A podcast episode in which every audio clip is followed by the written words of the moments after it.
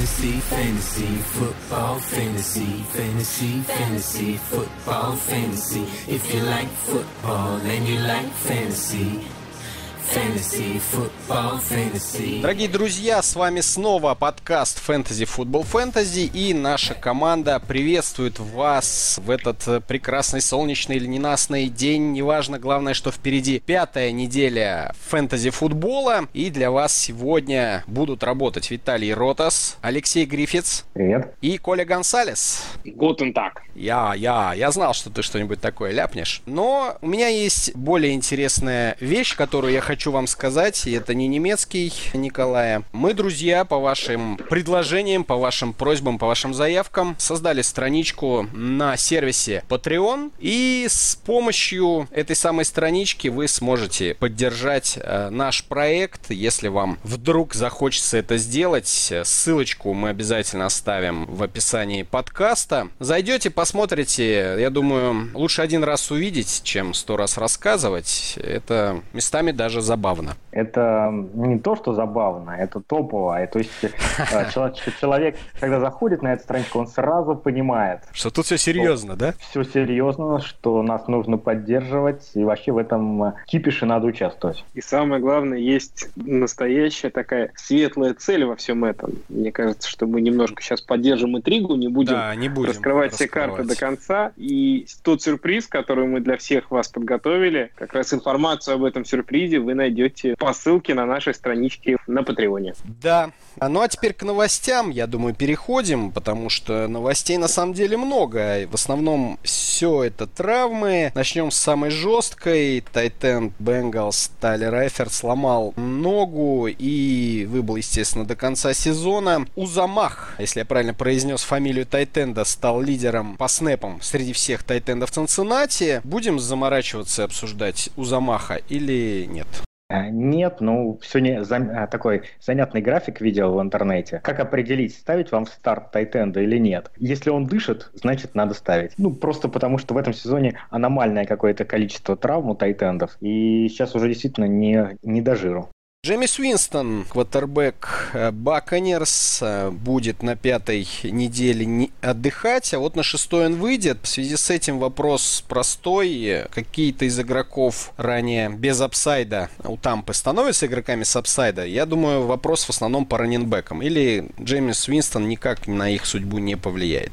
Мне кажется, что как раз вопрос раненбеков в Тампе менее актуальный, потому что все раненбеки там более-менее дно. А Роналд Макдоналд как же? Рональд Макдоналд, ну посмотрим, Путин хоть что-то наберет. Он первый раз был заявлен в игре с Чикаго, вышел, по-моему, у него опять было в районе двух ярдов за попытку. Пока неинтересно. То есть ставить а? Рональда Джонса до того момента, когда он наберет хоть что-то, очень стрёмно. Я бы, если мы уж начали говорить про новости и того, кого надо подбирать в, в связи с травмами и выходом Винстона, это, конечно, Тайтенд Кэмерон Брей, потому что, с одной стороны, у Тампы на этой неделе сломался Оджи Ховард, у него растяжение боковых связок колена, минимум 3-4 недели он пропустит, а с другой стороны, как раз Кэмерон Брейт, это любимая игрушка Джеймса Винстона, с ним он всегда много набирает. Этот Тайтенд абсолютно точно находится на вейвере, потому что Фицпатрик на Брейта внимания не обращал. И заигрывал исключительно Ховарда, но вот с его травмой Брейд становится очень интересной фэнтези-опцией.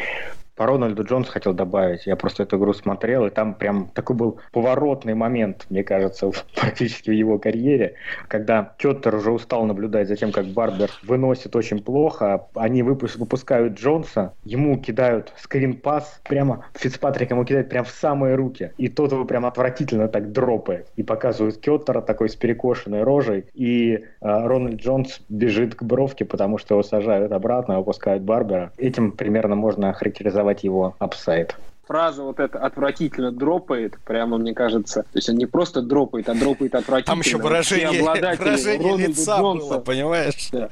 Все обладатели Рональда Джонса в династиях, мне кажется, точно так же к этому дропу отнеслись, он просто отвратительный. Ну, просто реально казалось, что сейчас вот все выпустили его, сейчас он начнет жечь, и тут такое, такая вообще лажа. В связи с этим э, Дирк Кеттер срочно начал звонить Левиону Беллу чтобы Да, пойти... Левион Белл не, ну, не может взять трубку, он на мотоцикле водном катается, там не слышно. Адриан Питерсон не тренируется, вроде бы обещая, что он должен сыграть э, против Нового Орлеана, но если не сыграет, я думаю, Крис Томпсон там ошибает баллов очень много. Более интересная новость. Джо Миксон. Джо Миксон возвращается, полностью тренируется, а вот как раз Джованни Бернард с какой-то травмой, с каким-то повреждением отдыхает на бровочке. Так что, я думаю, тут главное не перепутать и поставить правильного бегущего в старт. Сами Уоткинс тоже вернулся к тренировкам. Были опасения, что он не сможет сыграть из-за растяжения, но нет, все в порядке с ним. Так что никого там в панике или от радости, что Уоткинс травмировался, в Канзасе подбирать не надо. Робби Андерсон не будет дисквалифицирован лигой за свои два ареста в прошлом году. С одной стороны, это, конечно, хорошая новость для владельцев Андерсона, но с другой стороны, играет он хреново. Вообще, как думаете, нужно ли Робби Андерсона держать? Я считаю, что ему место на вейвере. Андерсон хорошо смотрелся с Макоуном, но Сэм Дарнольд его не замечает совсем, и максимум, на что можно надеяться, какие-то отдельные статистические всплески, связанные с каким-нибудь длинным тачдауном случайным, да и то это вряд ли, потому что Дарнольд бомбы особо не кидает. Андерсон однозначно держать в составе нельзя, он нерелевантен. Может быть, что-то изменится в второй половине сезона, но предпосылок к этому пока нет. Гринбей, э, Рэндалл Кобб, у него растяжение, Джеронима Эллисон, у него сотрясение и тренер Пекерс говорит, что новичок Маркес Вальдес Скентлинг считается тем самым человеком, который будет играть э, с Адамсом в паре. Что скажете? Кто-нибудь вообще в курсе, кто это? Ну, это быстрый, длинный парень. Это, пожалуй, все, что о нем известно, известно достоверно. А, ну, там и третий ресивер э, какой-то, видимо, появится на поле. Джеймон что Мур? Либо Джеймон Мур, либо египтянин. Экванимиус Сейнт Браун? Браун, да. Что за людей они понабрали? Я вообще в шоке. Ситуация очень интересная в целом. Надо понаблюдать за этими молодыми ресиверами. Кто-то из них вполне может возглавить все это движение молодое в Гринбей. Тем более, что Кобб, скорее всего, в следующем году покинет команду. И там нужны, нужны Вот этот э, Скентлинг э, сыграл, кстати, в прошлой игре 54 из 76 снэпов. И играл в основном из э, слота. Так что, мне кажется, очень перспективно. И сам главное, э, Майк Маккарти заявил, что именно вот этот парень отлично себя проявил. И что вот, скорее всего, он будет в старте. Я просто к чему все Интересно. это... Я просто... Сейчас, Коль, я просто к чему все это веду. Нету особой э, активности на вейвере, связанной с этой фамилией. Ну, потому что вот он как раз на прошлой неделе провел довольно много времени на поле, но ничем прям вот так ярко не запомнился. Поэтому все такую выжидательную позицию Потом, приняли. потом будет дороже, друзья. Так что если у вас есть Робби Андерсон, э, плюньте на него три раза и берите этого паренька со сложными фамилией. А, Стерлинг Шепард не тренируется. То будем делать с Giants.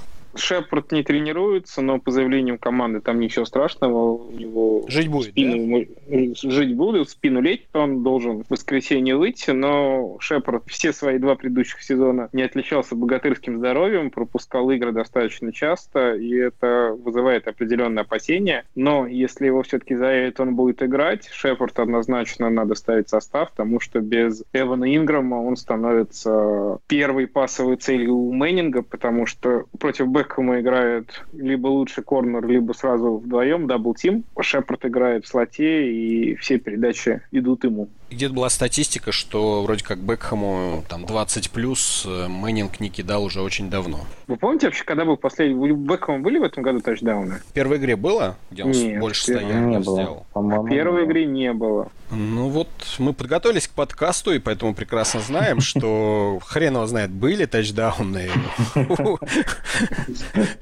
Если были, то абсолютно точно не больше одного. Мне кажется, на второй неделе он что-то поймал. Нет, у него 9 очков на второй неделе. Значит, Раз. не поймал. Я думаю, Леш, не надо сейчас искать. Попросим наших слушателей в комментариях к подкасту Написать сообщить Не было, не экспертам, да, были ли тачдауны у Бекхэма или не было. экспертом. Чтобы мы были в курсе, да, а то мы не очень. Э, не было, не было тачдауна. А у уж Стерлинга Шепарда? Были. Вот. Ну, он с- У него два тачдауна. Слушай, Коля, я еще тебе в прошлом подкасте сказал, что это топчик. Не продавай его ни Мне в не коем надо случае. говорить, что... Мне Ты надо его говорить, продать что хотел, ты Я его его... продать хотел. Я его вместо этого поставил. Ну, И проиграл, Ну, кстати. слава тебе, Господи. И проиграл из-за этого, потому что я поставил его, и он набрал всего лишь 20 очков, а если бы я Всего лишь? поставил... все- Потому что я-то его поставил вместо Кори, Кори Дэвиса, который набрал, набрал 30. А проиграл я 6. Математика вот такая. Вот, друзья, смотрите, зажравшиеся игроки фэнтези. Всего лишь 20 очков второй ресивер набрал. Ладно, поехали дальше. Леонард Фурнет, похоже, пожизненно травмировал свою заднюю поверхность бедра. Похоже, его форсировали зачем-то, непонятно зачем. И в итоге Ти Джей Елдон до конца сезона, да? Ну, не до конца сезона, но недель 6, мне кажется, тягомотина с Фурнетом может продлиться, потому что абсолютно точно две недели он пропустит, но, с другой стороны, он до этого пропускал две недели, это не помогло. То есть к пропущенным двум, двум неделям прибавляем еще недели-две. Ну, в общем, грустно. Теперь будут перестраховываться.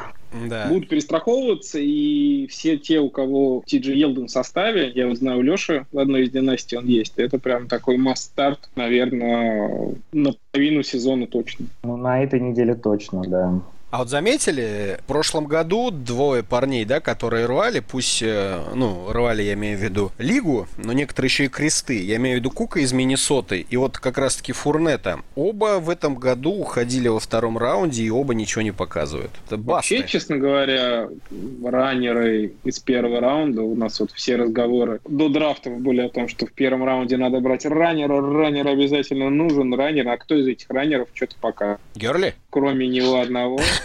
Белл 0 очков, Дэвид Джонсон. Ну, начал, сплошное начал вроде разочарование. играть. Ну, чего начал? Пока совсем это не третий, четвертый пик. Зик Эллиот ничего, ну и ничего особенного с другой стороны. Камара. Карим Камара. Эллиот вообще последний матч у него бомбический был. На Кама- мой Камара взгляд, жжет. ста- стаби- стабильно играют три раннера из первого раунда. Это Гордон еще. Герли, Гордон и Камара, да. Еще четы- четыре человека, которых вот выбирали в конце первого раунда, начале второго раунда, они скорее сезон проваливают. Ну, то есть, в общем, на самом деле статистика-то не меняется, как всегда. 30% пиков первого раунда баста, все так и есть. Дэн Квин э, из э, Атланты заявил, что ожидает на поле Девонта Фримана на пятой неделе против Питтсбурга. Правда, сам игрок сказал, что вот он точно будет готов к шестой неделе, а вот насчет пятой пока есть сомнения. Ну, тут нужно просто следить и, опять же, не перепутать. Ну, с другой стороны, вот как вы считаете, если все-таки Девонта Фриман будет заявлен на игру, вы бы кого поставили, Колмана или Фримана? Да Фримана, конечно. Ты что, там, во-первых, он однозначно первый раненбэк Атланты, а во-вторых, э, он на пасе просто мисс-матч для медленных тайтендов Питтсбурга э, страшный. Ну вот тебе пример Леонардо Фурнета, который тоже поставили, наверное, все, но и в итоге он сыграл сколько? 4 снэпа и пошел отдыхать. Слушай, ну тут э, не предскажешь, конечно, когда рецидив, рецидив случится или нет, но... Не, ну когда наверное. сам игрок говорит, понимаешь, это очень похоже на случай с э, ресивером Сиэтла Болдвином, да, который сразу сказал, что у него проблемы будут по ходу сезона. И точно так же сейчас э, Фриман заявляет, что не факт, что будет готов к пятой, хотя тренер говорит, что я его, наверное, выставлю, но к шестой буду. Хороший пример, Виталь, потому что травма у них одинаковая. У них травма боковых связок колена. Я бы, будь у меня Фриман в составе, я бы его не ставил, потому что Фриман пропустил уже три недели, и очевидно, что у менеджера, которого Фриман задрафтован, есть какие-то варианты наработки. И я бы использовал какой-то там более надежный, менее апсайдный вариант на пятой неделе точно, чтобы на Фримана посмотреть. Я еще Ставить добавлю, Коль, прерву тебя. Травмированных игроков в Да, состав. да, да. ну, Я еще прерву тебя тем, что вот скорее всего это опять же идет ускоренный вариант, да, выздоровления игрока в надежде, что он не травмируется повторно, потому что Атланта же проиграл две последних игры.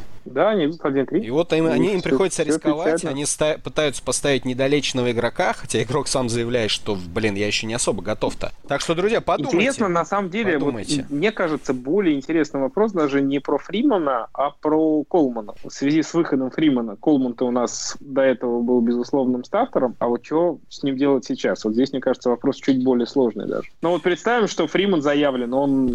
Не, ну если должен- вот у меня был должен выбор играть. между Фриманом и Колманом, я бы поставил Колмана. Ну, это странно, но это очень странно. Колман и так не, не блещет, в общем-то, в этих играх, где набирал с кучей очков, он набирал по 10 фэнтези очков за игру. Тут выходит Фриман, который у него еще отъест э, больше 50% снэпов, а ты его хочешь ставить. Я просто уверен, что он не, будет никакущий, Фриман.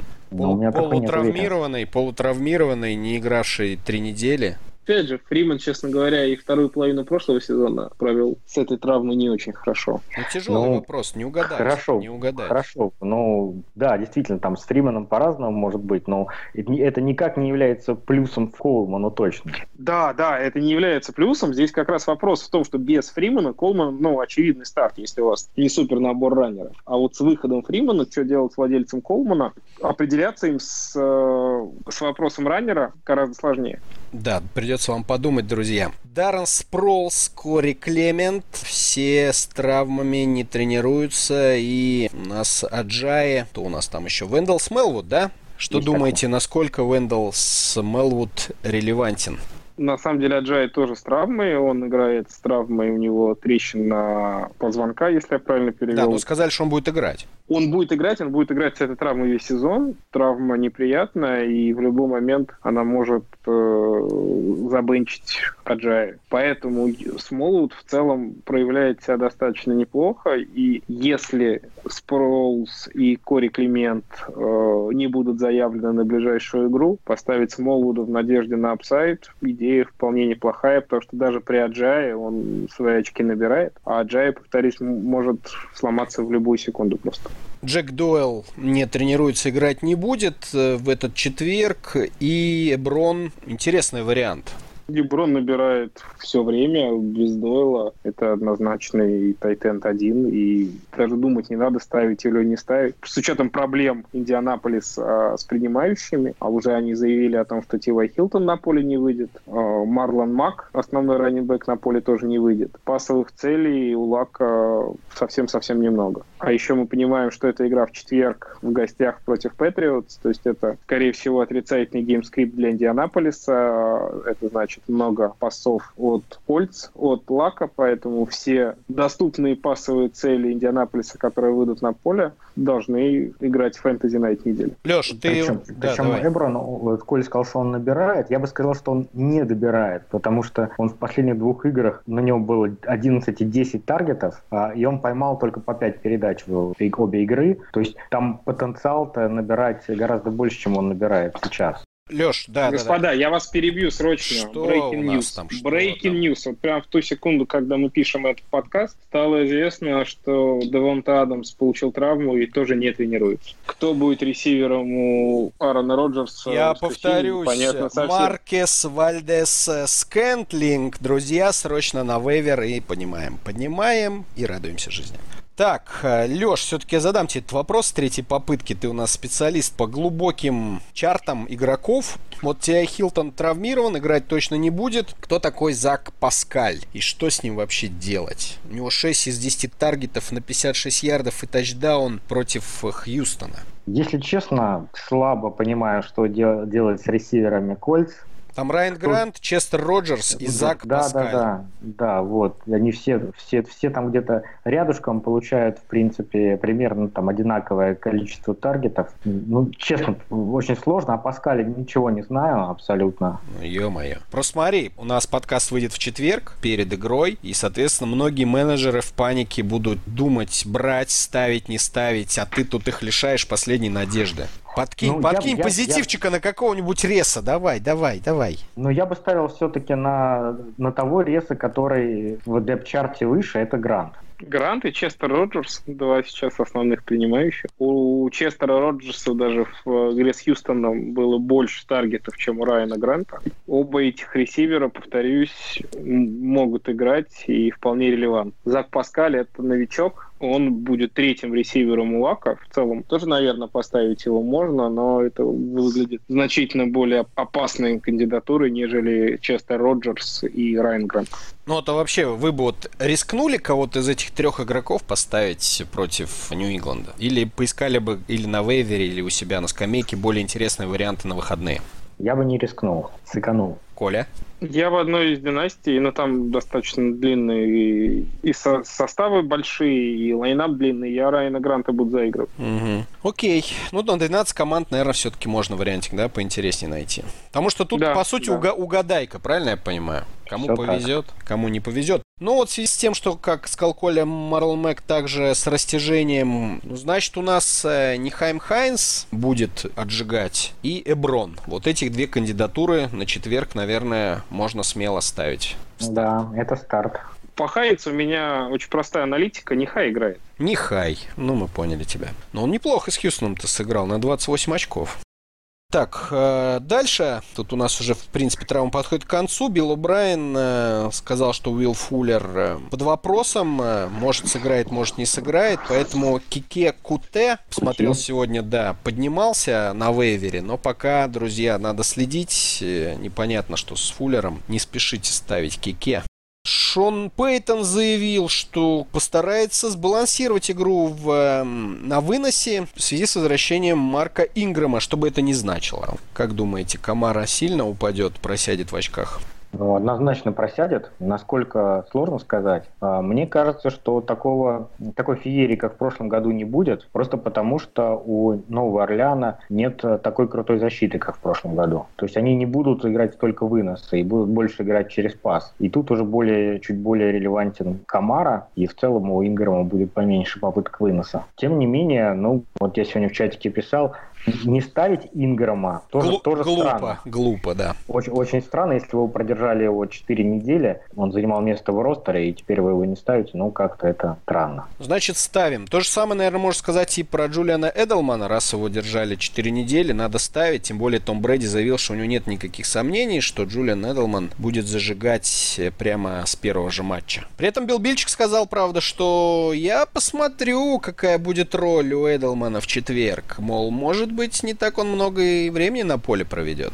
У меня есть сомнения по поводу Эдельмана. Инграм пропустил всего лишь 4 матча в этом году. Эдельман, кто забыл, весь прошлый сезон пропустил из-за травмы крестообразных связок. И последний официальный матч, в котором он играл, это Супербол с Атлантой почти два года назад. Плюс Эдельман был дисквалифицирован за допинг. Исторически в НФЛ игроки, которые были дисквалифицированы за допинг, после выхода на поле свою статистику по разного рода причинам достаточно сильно снижают, и эффективность их падает. Эдельман не молодой мальчик, ему уже за 30, пропустил, повторюсь, почти два года, поэтому просто так сразу его поставить в состав, это, опять же, это рискованно. То есть это такой игрок high risk, high reward. А какой там high reward, тоже не очень понятно, потому что, опять же, Эдельман все свои очки набирает за счет приемов. У него не очень большой потолок, потому что у него за всю карьеру сезона с больше, чем шестью тачдаунами даже и не было. То есть тачдаун от Эдельмана это редкость. Обычно там у него 7-8 приемов на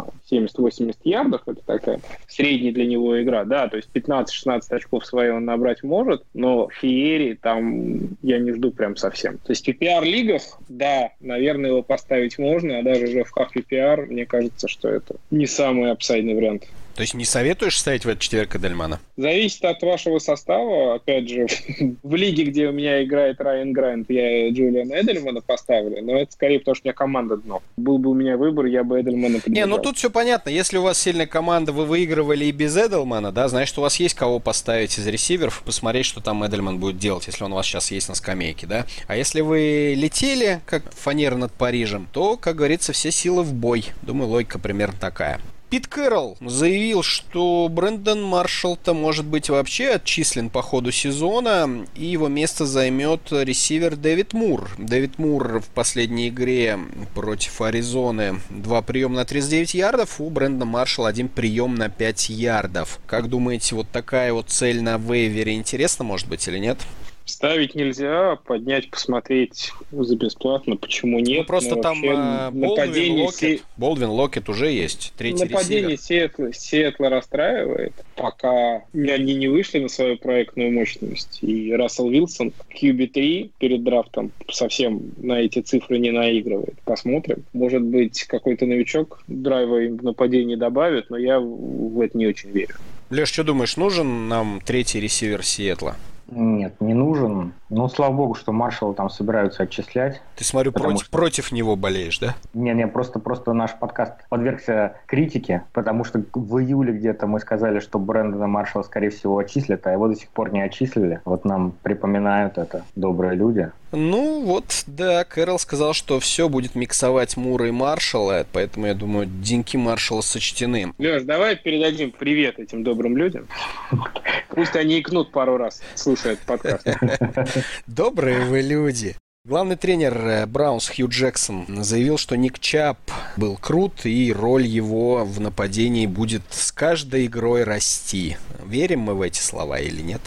Сложно верить Хью Джексону. Посмотрим, конечно. А в любом случае, на этой неделе они играют против страшного Балтимора. Конечно, ни Хайда, ни Чаба по-хорошему не должно быть в составе.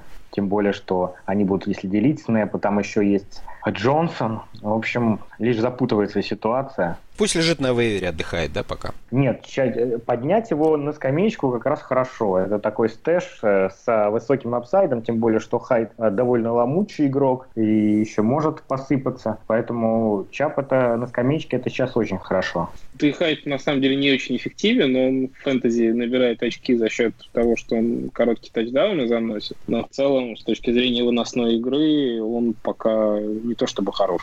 Ладно, парочка осталось новостей. Коротенько, Пит Кэрролл э, и раненбеки. Вообще, эта история нам интересна? Я считаю, Нет. что раннинбеков Сиэтла надо исключить из фэнтези вообще просто, чтобы их даже... Наравне с, наравне с кикерами, да? Да. Хорошо. Леш, что-то я очень, я, очень, я очень радуюсь просто, когда их поднимают соперники.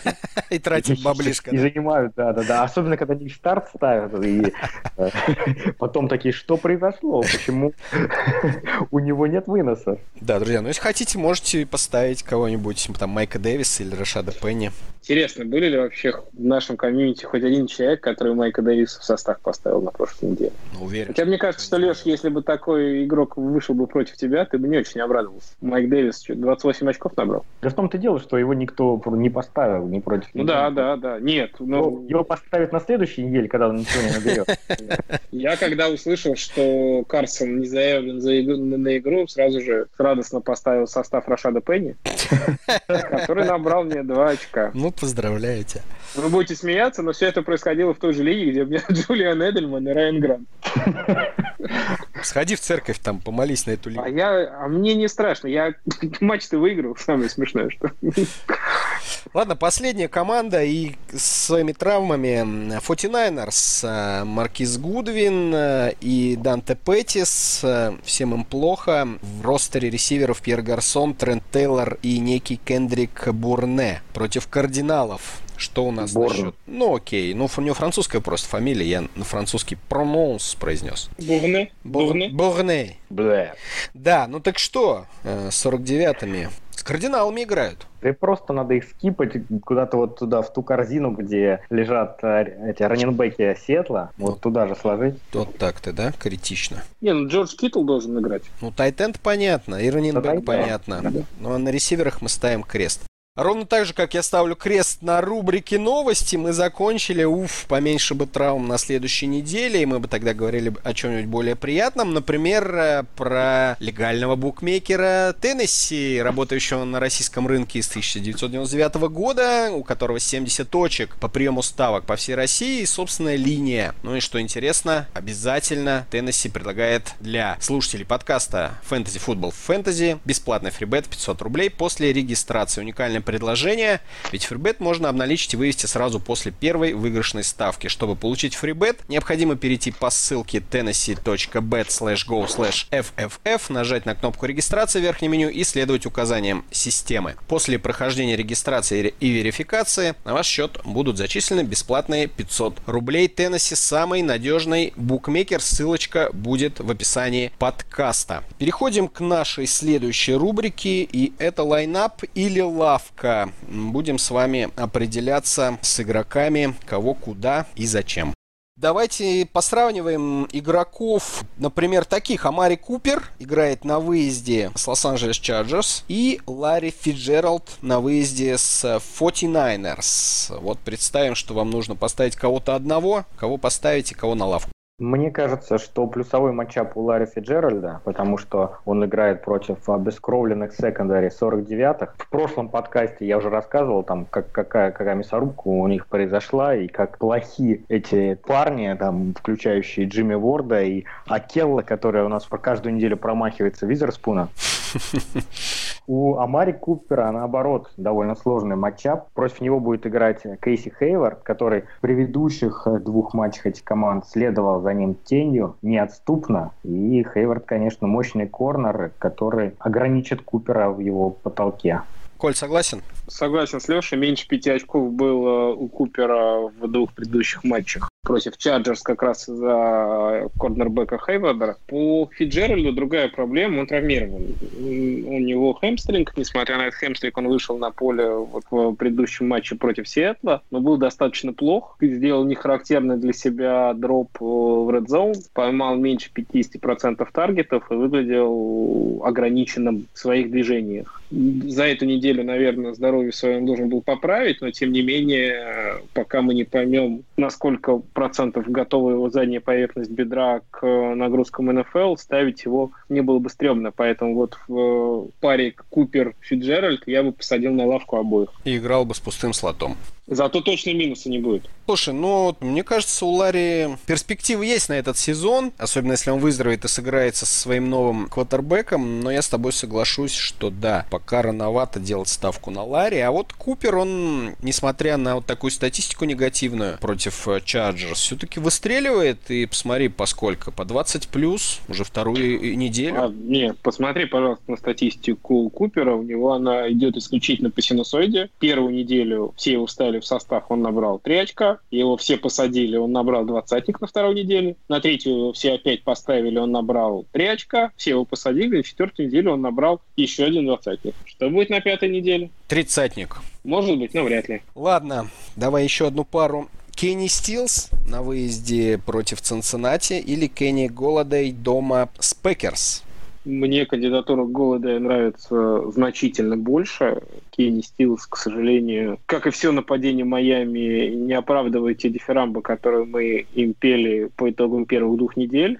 А Голладей как раз наоборот все четыре игры провел здорово. С точки зрения фэнтези последний матч ему удался чуть меньше. Там у него было четыре приема на 40 с чем-то ярдов, но тем не менее... Там был сложный матчап очень. Сложный матчап, и по таргетам он все равно лидер в Детройте. Поэтому Голоды я бы ставил значительно более... Голоды для меня значительно более надежная кандидатура, чем Кенни Стилс. Хотя Стилс в любую секунду может поймать этот свой тачдаун на 90 ярдов и спасти вам фэнтези неделю. Просто проблема в том, что в последнее время он такие тачдауны не ловит, потому что против него как раз его начали воспринимать как основного ресивера в Майами, против него играет первый корнербэк, и вот уже Стилсу творить свои вещи становится тяжелее. Ну, я согласен с Колей, Голды сейчас, даже при том, что он показывает очень недооце... недооцененный игрок, а у Стьюза проблема квотербеком, которого посадили на скамейку в прошлой игре. Они, видимо, его выпустят в старте, конечно, но... Теннехилл. Кто, да, кто знает, что с Таней будет Ну, а вот мы обсуждали уже, давай еще раз вернемся к этому вопросу, Коль, ну, ты говоришь э, Голодей. Мы же решили, что у Мэтью Стефорда не хватит способностей, талантов и мечей обслуживать трех принимающих. Скорее всего, не хватит таких способностей, но, тем не менее, я бы скорее выбирал из, вот если мы отранжируем трех ресиверов Детройта, uh-huh. то для меня Голода его первый ресивер, Голден Тейт второй, Марвин Джонс третий. В этот момент Паша Нехочух, который, наверное, послушает наш подкаст, выключит его и удалит свою запись с Патреона и не будет нас поддерживать, но тем не менее Джонс из этой тройки мне нравится меньше всего и очков у него пока меньше всего. Ну, я поддержу Колю абсолютно в этом. Ну, кто бы сомневался. Ладно, давайте еще одну пару ресиверов и перейдем к раненбекам. Вроде бы простая пара. Джош Гордон дома с Колс в четверг или Джон Браун против Браунс в Кливленде. Ну, а что же тут простого, Виталик? Ну, вроде как Гордон два приема в первой игре и в основном стоял на бровочке. А тут возвращается Эдлман, и вроде как Гордону вообще места нету. Ну, я с тобой согласен, что Гордона выпускать э, очень, стрёмно, хотя матчап у него довольно хороший. По Брауну наоборот, он вроде бы сейчас в огне находится, но матчап у него плохой. Наверное, в этой паре все-таки Браун понадежнее, я, я бы в его сторону склонился. Э, я согласен, мне Браун тоже нравится больше. Опять же, у Браунс здорово играет новичок, первогодка, корнербэк Дамьен Уорд. Вопрос непонятно, по кому он будет играть. Он будет играть по Крэптри или по Брауну. Потому что с точки зрения фэнтези именно Браун первый ресивер у Балтимора. Но вот в, реаль, в реальной игре все-таки первый ресивер Крэптри, и на него как раз э, защита соперников Балтимора основные усилия приковывает. И за счет этого как раз у Брауна есть возможность поймать вот этот свой длинный любимый тачдаун. Вообще мне эта пара очень нравится, Браун Флака, потому что как раз по своим скиллам это идеальная пара квотер-ресивер. У Флака мощная рука, он любит вот эти длинные бомбы кидать, а Браун идеален на длинных маршрутах и своим прозвищем Смоки как раз сжигает корнербеков, которые за ним не успевают. Все его тачдауны, они были примерно похожи. Поэтому Браун мне нравится больше, а Гордон пока третий, четвертый ресивер у Патриот. Да, его, наверное, может прорвать любую секунду, потому что пока отзывы из лагеря Пэтс о нем исключительно положительные, все о нем высокого мнения, и Брейди, и Биличек. Снэпа в Патриот надо заслужить. Гордон проявил себя а... неплохо, посмотрим, что будет дальше. А, а что они о нем говорят? Что на нем форма хорошо сидит или что? То, что на нем форма хорошо сидит, мы видим по фотографиям его, где он как раз без формы щеголяет по улицам. Нет, он хорошо тренируется, прилежно выполняет все требования тренерского штаба. Не, не пьет, не про курит. Это, про это сказал Биличек. Посмотрим. По таланту-то... Но рано, но рано. Я понял. Рано, рано.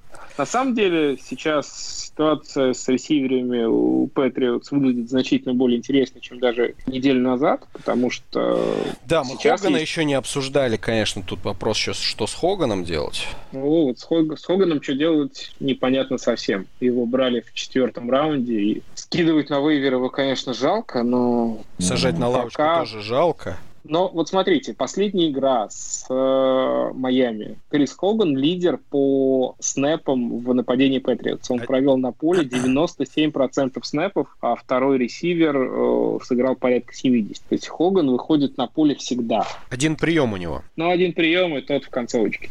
Ну, тут вопрос в том, что либо э, защиты на нем концентрировались, потому что не было Эдельмана, и Эдельман появится, и он будет более открытый. Либо либо прошлый сезон был таким флюком, да, и, и на самом деле он весьма средний, сред, средний игрок, э, каким вот его считает Брейв, э, и там, не знаю, Я думаю, на, на, сам, на самом деле ты прав и не прав одновременно. Хоган, безусловно, средний игрок, ну, то есть у него нет каких-то значительных талантов, он компетентный, хороший ресивер, но это не альфа, э, не альфа-рез в том понимании, игрок в котором системы, мы, мы вкладываем в этом слово, да. Хоган блестяще смотрелся свой первый сезон на длинных маршрутах. Он вот девятки бегал и вылавливал иногда бомбы от Брэди. Во второй сезон, опять же, когда был Кукс в команде, когда он был первым ресивером, Хоган смотрелся здорово. Но вот сейчас, когда нет ни Кукса, ни Эдельмана, ни никого другого, роль основного реса он, очевидно, не потянул. И даже нельзя сказать, что про него основной, основные корнербеки играют, потому что всю, все корнеры сейчас сконцентрированы на Гронковски. Тоже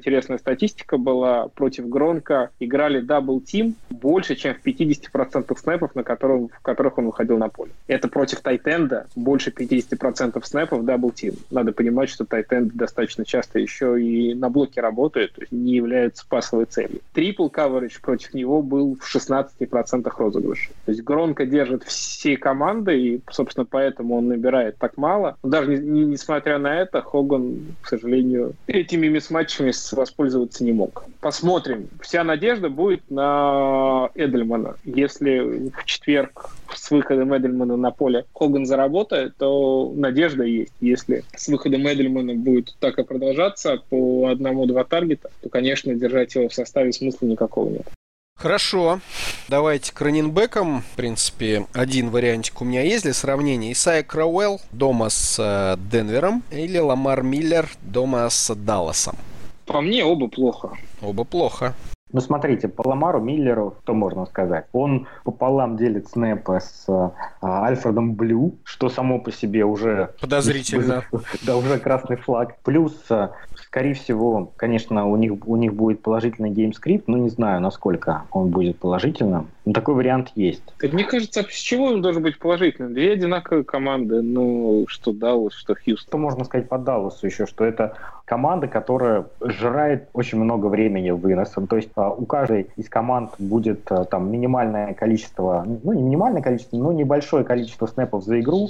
А, это означает одновременно и меньшее количество попыток для Миллера. Ну то есть действительно, как Коля сказал, ничего хорошего. Кровеля тоже особо ничего хорошего, но с другой стороны, против Денвера почему-то все стали набирать выносом довольно неплохо. Маршон Линч набрал 18 очков, Алекс Коллинс набрал 16 а, очков, Карим Хант набрал 175 ярдов, набрал вообще выносом, поэтому... Ты, ты привел в пример три неплохих нападения и у Окленда, и, естественно, у Канзаса, и у Балтимора. Нападение в этом году, ну, если Окленда, окей, оно среднее, то у Балтимора оно выше среднего, а у Канзаса она просто лучшая в лиге. И поэтому в, в этих условиях и раненбеки могут чего-то набирать. Про нападение Джетс такое сказать невозможно. И, не знаю, Дарнольд против э, Чабба с Воном Миллером, ну, мне этот расклад не нравится совсем. Нападение, скорее всего, у Джетс работать не будет. Не будет нападения, не будет очков от Крауэлла, потому что это точно не раннинбэк при отрицательном геймскрипте. В общем, не ставим Я... никого.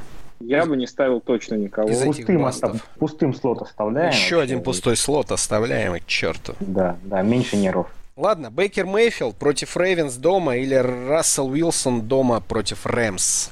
Конечно, Рассел Уилсон. Конечно. Почему же? Верь, верь своих дилеров. Вот так, да? Да. Люди понахватали Мейфилда с вейвера. Что же им теперь, обратно его скидывать? Ну, это Балтимор. Ты что, это топовая защита. Зато дома. 40, сколько они там, 2 очка накидали Окленду? Ну, это, это вот, конечно, с Балтимором не повторится. Я думаю, что Рассел Уилсон дома должен. Плюс Рассел Уилсону просто нужно будет догонять Рэмс. Ты же знаешь, какая линия у Рассела Уилсона и какие пасрашеры у Рэмс? У Рэмс, да, пасрашеры хорошие, но в то же время у них сейчас проблема с корнерами.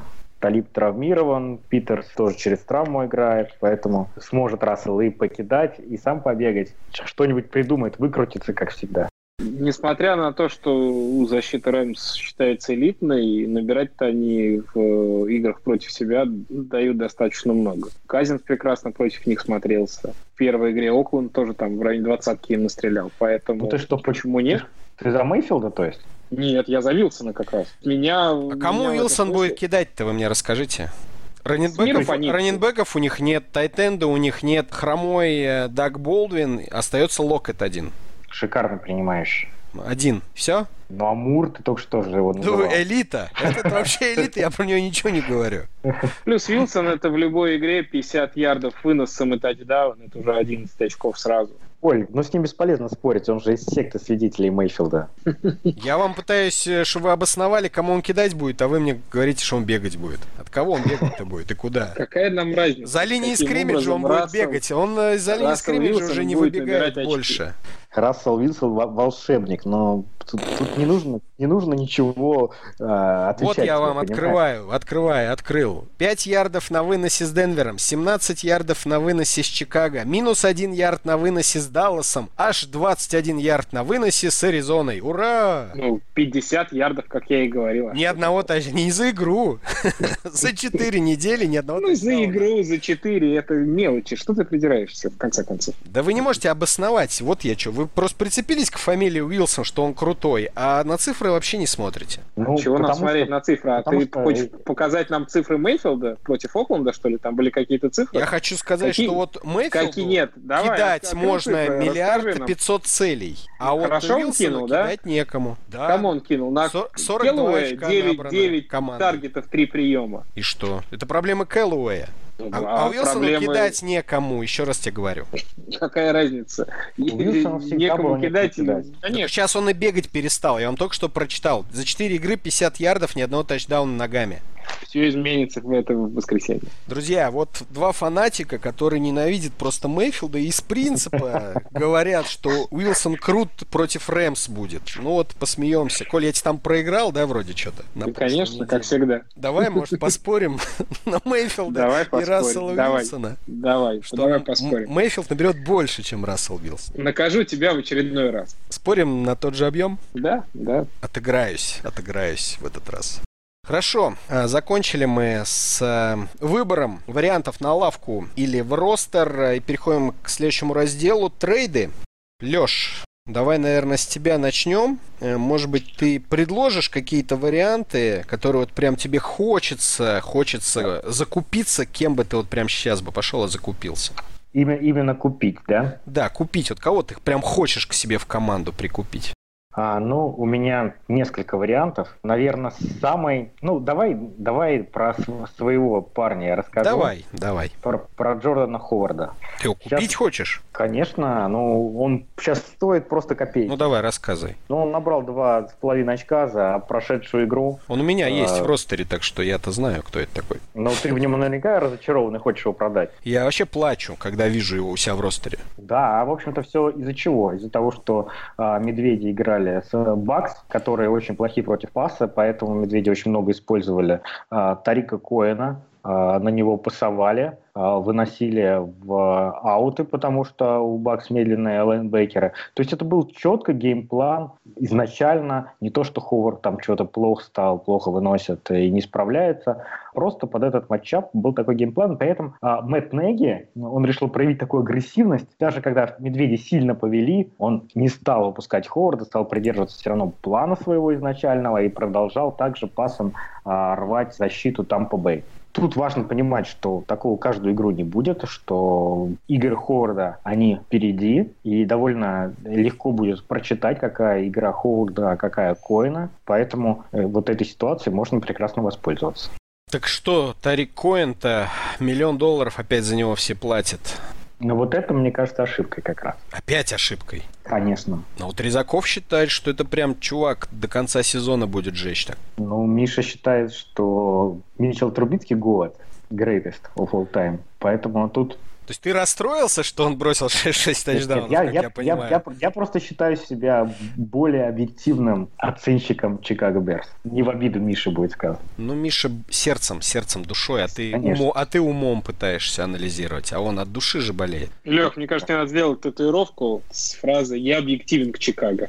Не, давайте Леша сделает татуировку, в каком году Чикаго выиграет Супербол и набьет ее. Да-да-да. Чикаго Берс 2048. Блин, ну это мы не проверим никогда. Давай 2020, красиво. Слушай, ну это, я думаю, через Patreon, да, в следующем году проведем такой вариант. Да-да-да, да, это следующая тема. Коль, ты бы хотел кого-нибудь э, себе за разумные деньги прикупить?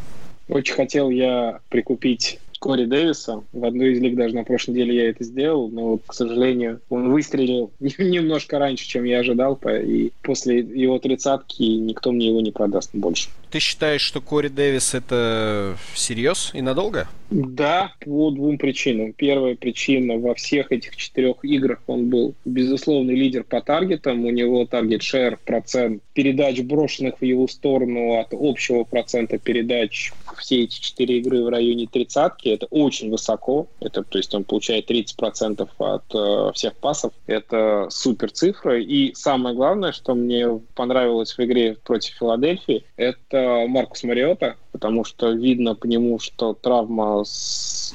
травма локтя у него остается в прошлом. Он, если на третьей неделе он кидал очень плохо, то есть ну, у него ни спирали не было, ничего не было, то на четвертой неделе он выглядел здорово, больше 40 попыток паса было у него, и нападение Теннесси ожило. Поэтому, да, мне Кори Дэвис я вообще беливер Кори Дэвиса, и вроде бы тут фу три раза плюнул, три раза постучал, он наконец-то начинает оправдывать хайп созданный вокруг него. Знаешь, что нужно верить не в Кори Дэвиса, а нужно верить э, в Мариоту, в, вернее, в его здоровье. Да, да, так, ну, так и есть. Он же травмат. Игра, Игра ресивера — это производная от игры квотербек. А вот это, а вот то, что Мариота травмат, это как раз та причина, по которой Дэвиса все-таки еще можно купить где-то, как мне кажется. Пока а, нападение Теннесси не воспринимается как какой-то супер там танк, который невозможно остановить, и все-таки у всех сидит, что это вот пока одна игра, а, и вещь это такая непостоянная. Поэтому а, кто-то может это вообще воспринимать как sell high Кори Дэвиса.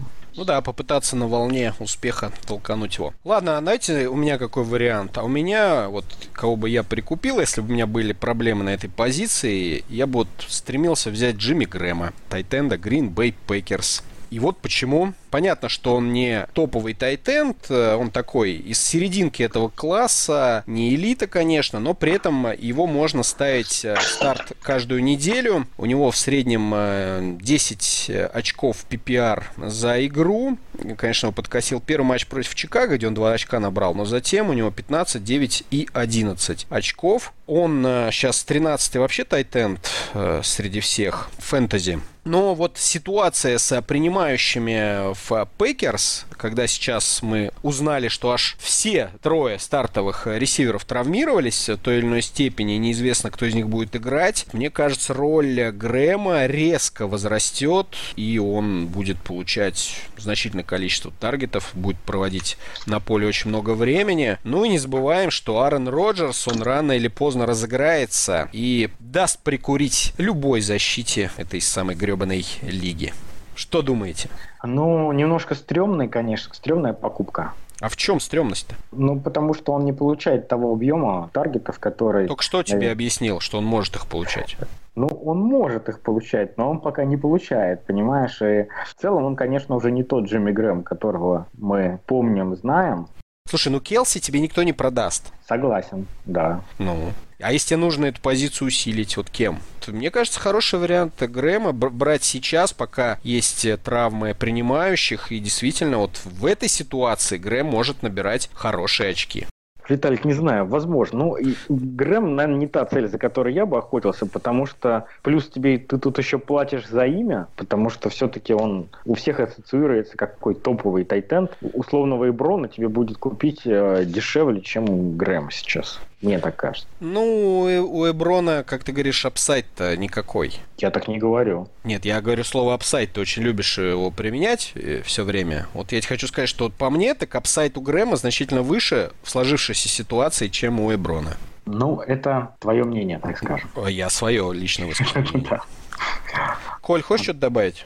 Хочу добавить, что вынужден опять я согласиться скорее с Лешей, потому что, несмотря на травмы, принимающие Гринбея, я не вижу, как с точки зрения игры Джи, Джимми могут задействовать иначе, чем в Red Zone. У него нет сепарейшена, он не бежит маршруты, он плохо открывается. А Джимми Грэма остался прыжок, сила, все то, что нужно в Red Zone. Вести команду, перемещать цепь и набирать много таргетов в середине поля, но мне кажется, это уже не про нынешнего Джимми. То есть апсайт есть как раз в тех ресиверах, фамилии которых ты произносил и которых я даже не буду пробовать повторить, потому что у меня не получится. Ты знаешь, по таргетам он среди тайтендов на каком месте? Ну, конечно, ты не знаешь, но попробуй предположить. С учетом того, как каверзно ты задал да, мне этот вопрос, я, что там... Давай седьмой скажем. Ну, почти, шестой. Тебе это тоже ни о чем не говорит? Опять же, это говорит о слабости нынешнего класса тайтендов этого года. Вот и все. Это говорит о том, что Грэм крутой, чуваки. Кому нужен тайтенд, выкупайте Грэм, он будет зажигать в ближайшие недели.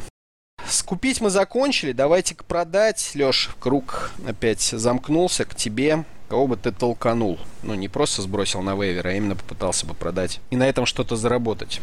Назову очевидный вариант, который все знают, что его нужно продавать. Все понимают, что этот ресивер не сможет повторить продуктивность, которую он показывал в первых четырех играх. А, это ресивер Атланты Келвина Ридли. Интересная статистика, он зарабатывал тачдаун на каждых трех с половиной таргетах. На трех с половиной. При том, что средний показатель в НФЛ а, с 2011 года 22 таргета. То есть 22 таргета должен ресивер увидеть, чтобы заработать тачдаун. Слушай, похоже на Вилла Фуллера прошлого года в, э, в Хьюстоне. Э, да, да, конечно. Кстати, у Хулио Джонса и, и Хулио Джонсу гораздо больше количество таргетов требуется, чтобы тачдаун сработать. Тем не менее, в общем-то, он видит пока небольшое, небольшое количество таргетов в свою сторону, и это говорит о том, что он не сможет эту продуктивность сохранить в последующих играх. Плюс к нему, конечно, присмотрится защита, будут э, с ним, я думаю, играть, уделять ему особое внимание в своих геймпланах. Но он уже воспринимается как такой э, ресивер чуть ли не, ну ладно, не один, но ресив, второй ресивер команды фэнтези, поэтому его можно сейчас, мне кажется, продать очень хорошо. Еще одни цифры добавлю к той статистике, которую приводил Леша. Келвин Ридли получает чуть больше 50% снэпов э, от нападения Атланты. В последнем матче у него было 54% снэпов. Очевидно, что это сильный оверреакшн, и уже в следующем матче таких цифр от Ридли никто не дождется. Да, да, Коля правильно говорит. То есть второй ресивер в Атланте не он, а Мухаммед Сану. А Ридли, он, по сути, третий ресивер.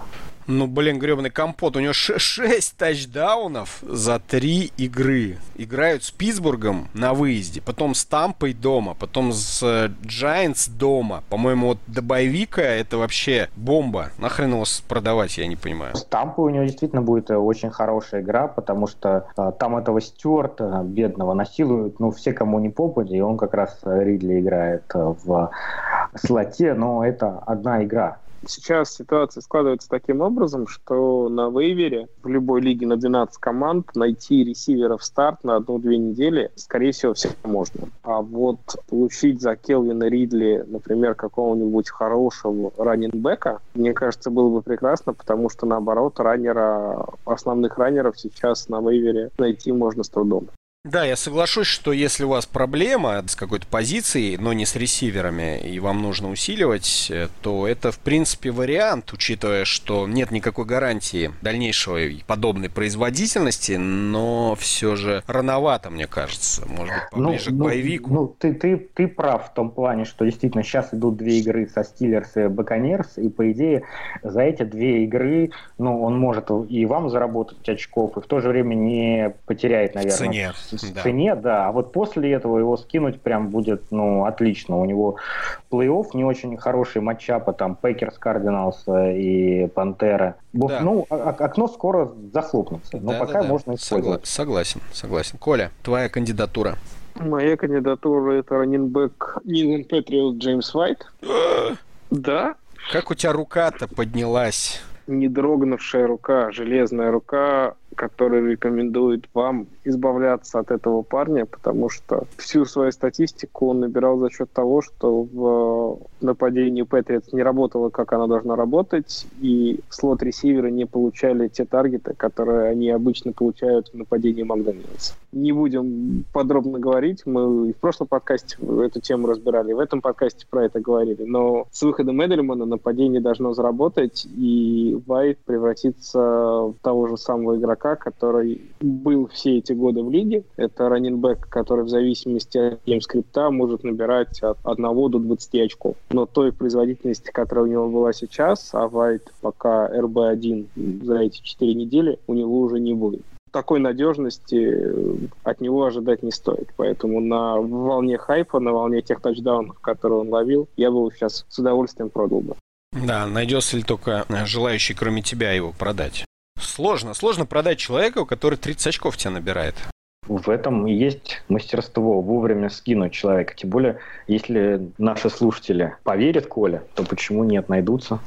Да, ну я бы вы, выбрал выжидательную позицию. Надо посмотреть, что будет в четверг, как мы уже говорили, по многим игрокам патриотов и принимать решение уже далее, не сейчас, не до четверга. Хорошо, мой вариант Локет. Локет, мы уже говорили о нем чуть-чуть. Сиэтл Сихокс, возвращение Болдвина, поиск нового молодого принимающего, поиск свежей крови. Ну и в целом проблемы команды. Я вот, в отличие от моих партнеров по подкасту, не сильно верю в перспективы Сиэтла, нападения и Рассела Уилсона вообще. Поэтому с возвращением Болдвина мне как-то вот Локет нравится все меньше и меньше. И пока он чего-то стоит, стоит, я бы, наверное, от него избавился, не буду приводить никаких цифр, чисто потому, что он постепенно превращается из первой цели, которой он был в начале сезона, во вторую, а то и в третью. часть правды в твоих словах есть, но Болдвин пока, конечно, вызывает вопросы. Все-таки он еще травмирован, и, скорее всего, у него будут проблемы с этой травмой. Весь сезон он будет не на 100% а готов играть. Мне Локет, так скажем, симпатичен. Я не думаю, что его можно продать дорого. Его можно продать, наверное, совсем дешево а дешево продавать его не хочется. Сейчас его можно хотя бы продать, потом ты его просто скинешь на вейвер и все. Но у него уже пошло западение результатов. Э, с появлением, с возвращением Болдвина все у него и по ярдам упало, и тачдаун перестал ловить. Ну, Та- там таргеты, него, естественно, упали. Ну, там не у него упало, там у Сетла была эта традиционная сложная игра с Кардиналс. Там Рассел ничего не набрал. Вы же верите в него, вы же не слушаете опытного Аксакала. Да, да мы продолжаем верить. Сами говорите, он ничего не набирает, но мы в него верим. Ну, мы, видишь, мы на нем продолжаем тебя доить, ты продолжаешь проигрывать нам споры. Да? Когда это? Раз Вилсон и я проиграл спор. Ну вот сейчас проиграешь. Сейчас я выиграю. Выиграю, выиграю. Ладно, закончили мы с трейдами и к нашей ставшей традиционной рубрикой ставки, которая проходит вместе с нашим партнером, легальным букмекером компании Теннесси, обсудим несколько вариантов, на какие матчапы можно поставить, ну и небольшое нововведение в связи с появлением странички на Патреоне. Леш, ты тогда и начинай. У нас э, очень была интересная прошлая неделя. Я знаю, Леш, что... Ну, ладно, интересная. У нас охрененная прошлая неделя была. Но она просто была охрен... охрененная. Охрененная, но она была еще очень интересная. Я просто знаю, что некоторые наши слушатели не любят эту рубрику ставки. Вот в этот раз, э, я думаю, им будет интересно послушать, потому что она будет очень тесно связана с фэнтези. Вы только себе представьте, как хорошо букмекеры э, научились предсказывать, что произойдет в игре в НФЛ. Хотя это, в принципе, принципе, лига очень непредсказуемая, но вот все три матча, которые мы брали, букмекеры практически идеально выставили линию и предсказали, что будет. А, возьмем первую игру а, Атланта с Цинциннати. У нас была ставка Бенгалс плюс 5. В результате за 7 секунд до конца Атланта выигрывала у Цинциннати именно с разницей 5 очков. То есть все изменилось за 7 последних секунд матча. А, Бенгалс занесли тачдаун, и, соответственно, наша ставка сработала игра Детройта с Далласом. Букмекеры дали фору Далласу минус 3 очка. Даллас выиграл игру с отрывом в 2 очка. То есть они всего на одно очко ошиблись. У нас была ставка на Детройт плюс 3, и поэтому она тоже зашла. И последняя игра, uh, у нас стоял тотал больше 50 в матче Новый Орлеан и Нью-Йорк Giants, и игра закончилась с тоталом 51 очко. То есть они и тут ошиблись всего на одно очко. И у нас эта ставка тоже зашла. То есть мы 3-0, по итогам сезона мы идем 9-3, что просто прекрасный результат. Конечно, вот эта разница в одно очко, это показывает, как точно букмекеры предсказывают результат и как сложно их обыграть. И то, и то что мы это смогли сделать на всех трех ставках, это, конечно, а, очень круто. Ну и, конечно, это большое везение. Ну, ну и большая работа по анализу матчапов. Да, но теперь поэтому можем а, перейти к ставкам этой недели. Мы, опять же, по вашим просьбам сократим эту рубрику. У нас на этой неделе будет две ставки в подкасте и одна ставка, которую мы расскажем на Патреоне, соответственно, нашим патронам. Две ставки, которые я хотел с вами обсудить. Первая ставка это на матч Окленда, который играет Лос-Анджелес Чарджерс. Игра будет проходить в Лос-Анджелесе. Лос-Анджелес имеет фору минус 5,5 очков. А, но тут надо учитывать, что букмекеры, они традиционно закладывают 3 очка домашней команде. То есть, что домашняя команда наберет на 3 очка больше. Но здесь, как мне кажется, один фактор не учтен. Формально-то эта игра, конечно, будет дома, в Лос-Анджелесе, у Чарджерс. Но по сути, это будет домашняя игра Окленда. Весь стадион будет черной, весь будет гнать Окленд, и домашнее пре преимущество это очень важно. Я думаю, что мы должны это использовать и тут поставить на Окленд со форой плюс 5,5.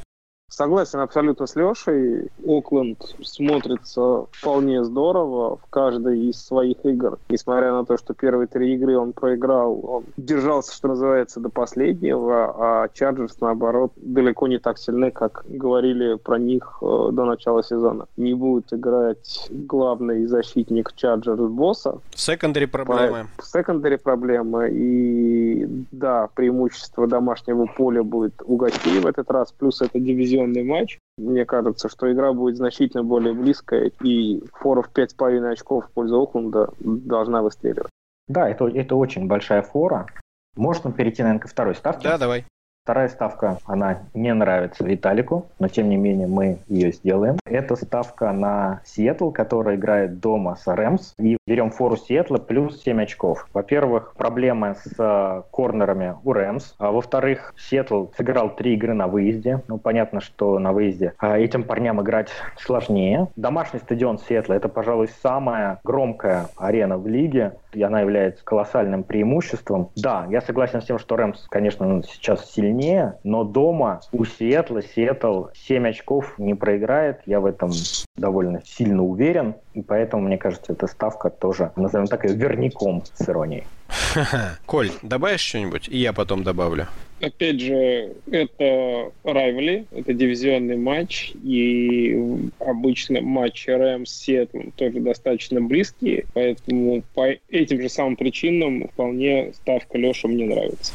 Я э, не то, что против этой ставки, у меня просто были сомнения с тем, что сможет так близко удержаться Сиэтл в этой игре. Ну вот, глядя на расписание, Сиэтла три выездных матча было и только один домашний, это вторая домашняя игра. Дома они обыграли Даллас, причем неожиданно уверенно, да, 24-13. Остальные матчи, которые они сыграли, тоже разница очень небольшая. Проиграли Денверу 3, проиграли 7 Чикаго, выиграли у Аризоны Аризоны плюс 3. То есть у них все матчи очень такие близкие. Поэтому теоретически, наверное, можно согласиться с тем, что они смогут держаться вровень с Рэмс. Ставьте, в общем, фрибет на Теннессе, пока мы нашу удачу всю не растеряли. Да, но я хочу еще добавить, что мне больше всего нравится ставка, которая у нас на Патреоне. Да, Ссылку на Patreon мы опубликуем в подкасте, а ссылка на бесплатный фрибет от Tennessee можно получить после регистрации по адресу tennessee.net slash go slash ffr.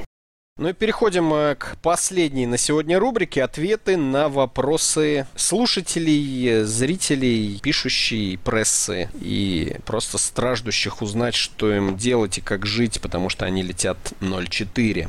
Джаред Гофф или Кэм Ньютон на пятую неделю и вообще до конца сезона? Такой сложный вопрос, называется «Попробуй отгадай». Давайте лучше про пятую неделю поговорим. Гофф играет против Сиэтла, как мы уже поняли, на выезде. А Ньютон с Каролиной, где у нас играет? А Ньютон играет в Каролине с Giants. Вот, дома с гигантами. Гофф-то, мне кажется, поинтереснее будет. Я, Виталий, так и знал, что ты так ответишь, потому что... Поэтому на зло тебе скажу... Нет, мне это больше, мне это больше нравится Ньютон.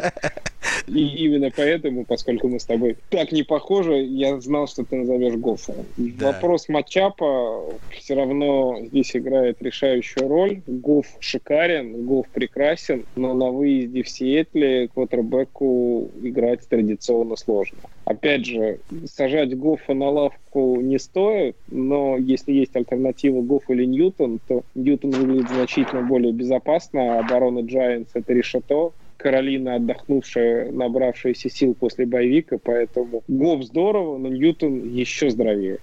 Какие перспективы у Кэллоуэя и Хиггинса и Гудвина и Стампы в нынешних реалиях? Стоит ли их держать или сбросить? Давайте про Кливленд. Я хочу высказаться. Мне кажется, слишком у тебя много... накипело, да? Да, с... да у меня Лендри просто. Слишком много целей пона... понабралось в Кливленде, вот ни с того ни с сего. Некоторые на двух-то не могут найти таргетов и ярдов, а тут, по-моему, на одного с трудом набирает Мэйфилд, поэтому я вот не верю ни в Хиггинса, ни в Кэллоуэя. И в Нджоку тоже не верю. Мне кажется, все они будут набирать регулярно, но очень мало. Я с тобой соглашусь однозначно по Хиггинсу, пока это нерелевантный игрок в фэнтези и без какого-либо апсайда. Кэллоуэй и Годвин, ну, если, гречка, если говорить о скамейке, то они очень такие апсайдные игроки.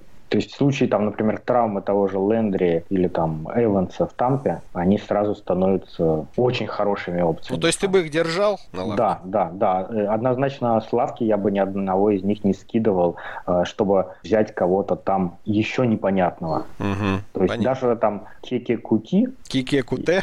Я бы, я бы не стал его подбирать, сбрасывая их. Хотя парень хороший. Ну, а Годвин э, с новым квотербеком, с новым старым квотербеком ты думаешь, еще может заиграть? Да, конечно, Годвин, причем Годвин, это, он, ну, ну это сто процентов, что он заиграет. Он, он и так набирает очки. Дэшон Джексон, э, у него там растяжение задней поверхности бедра случается в каждой второй игре, то есть у него upside э, вполне осязаемый уже, то есть он ну, через игру-две начнет приносить какие-то там бешеные тачдауны и ярды. Ну, видимо, вопрос связан с этим поражением от Чикаго, где 4 очка Годвин только набрал, и сразу появилось желание его, от него избавиться. Не-не, надо ну, это пер перетерпеть. 4 очка, 4 очка и боевик одновременно, да. Но если бы в какой-то из лиг сбросили Годвина, я бы за него баксов 15-20 бы отдал просто сразу, не торгуюсь. Вот так. Ладно, Райан Теннехилл все, или это был не день Бекхэма, и не день Райана это был? Видимо, кто-то усердно ставит в старт квотербека Майами? Ну, поверили просто после 3-0 старту Майами в Танахила. Но мне кажется, мы уже довольно хорошо знаем, кто такой Танахил и что он из себя представляет. Все-таки парень играет в НФЛ не первый год. Традиционно он из себя представляет э, квотербека-стримера, которого можно подобрать на очень хороший матчап, поставить в старт, но он точно не тот, кто э, будет в вашем лайнапе из недели в неделю. Ну, вообще странно, что он оказался в старте у людей, э, потому что он 13, 17, 25 и одно очко. Вот так за 4 недели он Не, ну радовал ну своих хозяев. На самом деле все предельно понятно. Матча против Патриотс на бумаге смотрелся очень хорошо. Не-не, я э, к тому, что это как надо было драфтовать, чтобы на первой неделе у тебя стартером оказался Райан Теннехилл. Ну, я может, думаю, на первом был. Во-первых, ну, здесь могли быть лиги с суперфлексом. Во-вторых, после первой недели его подобрали. На второй, третьей он набирал прилично 17-25. В четвертой неделе, повторюсь, матча против Патриотс Мастарт. И тут вот случилась такая неудача. Сказал болельщик Патриотс и ехидно улыбнулся. Слушай, я бы никогда и в трезвом уме, и в нетрезвом уме не поставил Теннехилла в старт. Ладно. Ты просто не играл никогда в лиге с суперфлексом. Там есть какой-то вариант, кроме Теннехилла? Теннехилла, если его сбрасывать. Я думаю, других-то вариантов все равно нет. А ну, в Лиге. Суперфлексом обычно квотербеков на фейвере нет вообще. Ну, так что тогда спрашивать? Если мы про Суперфлекс говорим, понятно, что придется человеку дальше ставить Теннехилла. А если нет, мы ну, говорим есть... про Лигу с одним квотербеком, то я не понимаю, зачем его в принципе ставили. Но есть битарды всякие, которые бывают, появляются в Суперфлексе. Ну, ладно. Я, я думаю... чувствую, что вы сами не понимаете, зачем у человека Райан Теннехилл. Кто... Не, ну, честно говоря, ты обосновал все, Виталий, красиво. Даже возразить тебе сейчас очень хотелось, но нечего. Спасибо. Красиво его так в говно макнул. Теннехилл-то? Да он лошара. Я после прошлого сезона понял, что он лошара, когда он пытался мазями кресты себе залечить. Я понял, что это... Ну ладно.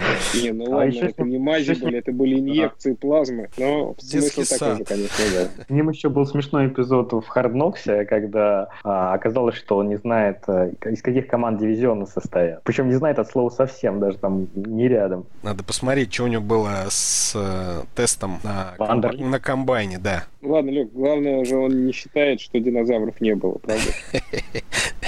Это Трубицкий так считает? А, нет, это какой-то партнер Танахила по команде. А, Гоффа нет, партнер. Ладно, давайте это дальше. Был... С Танахилом все понятно. Кто первый ресивер у Ягуаров? Вы можете ответить на этот вопрос? Если нет, мы пойдем дальше. Давай, Коль, давай. Я ну, думаю, что, ну мы с тобой поспорили уже. Ну, мы мне, мне было интересно, что мы одновременно произнесем имя. Оно Давайте одинаково. я раз, два, три скажу, а вы произнесете. Давай. Давай. Раз, два, три. Коул. Ну, мы поспорили здесь, все просто. Пока я выигрываю.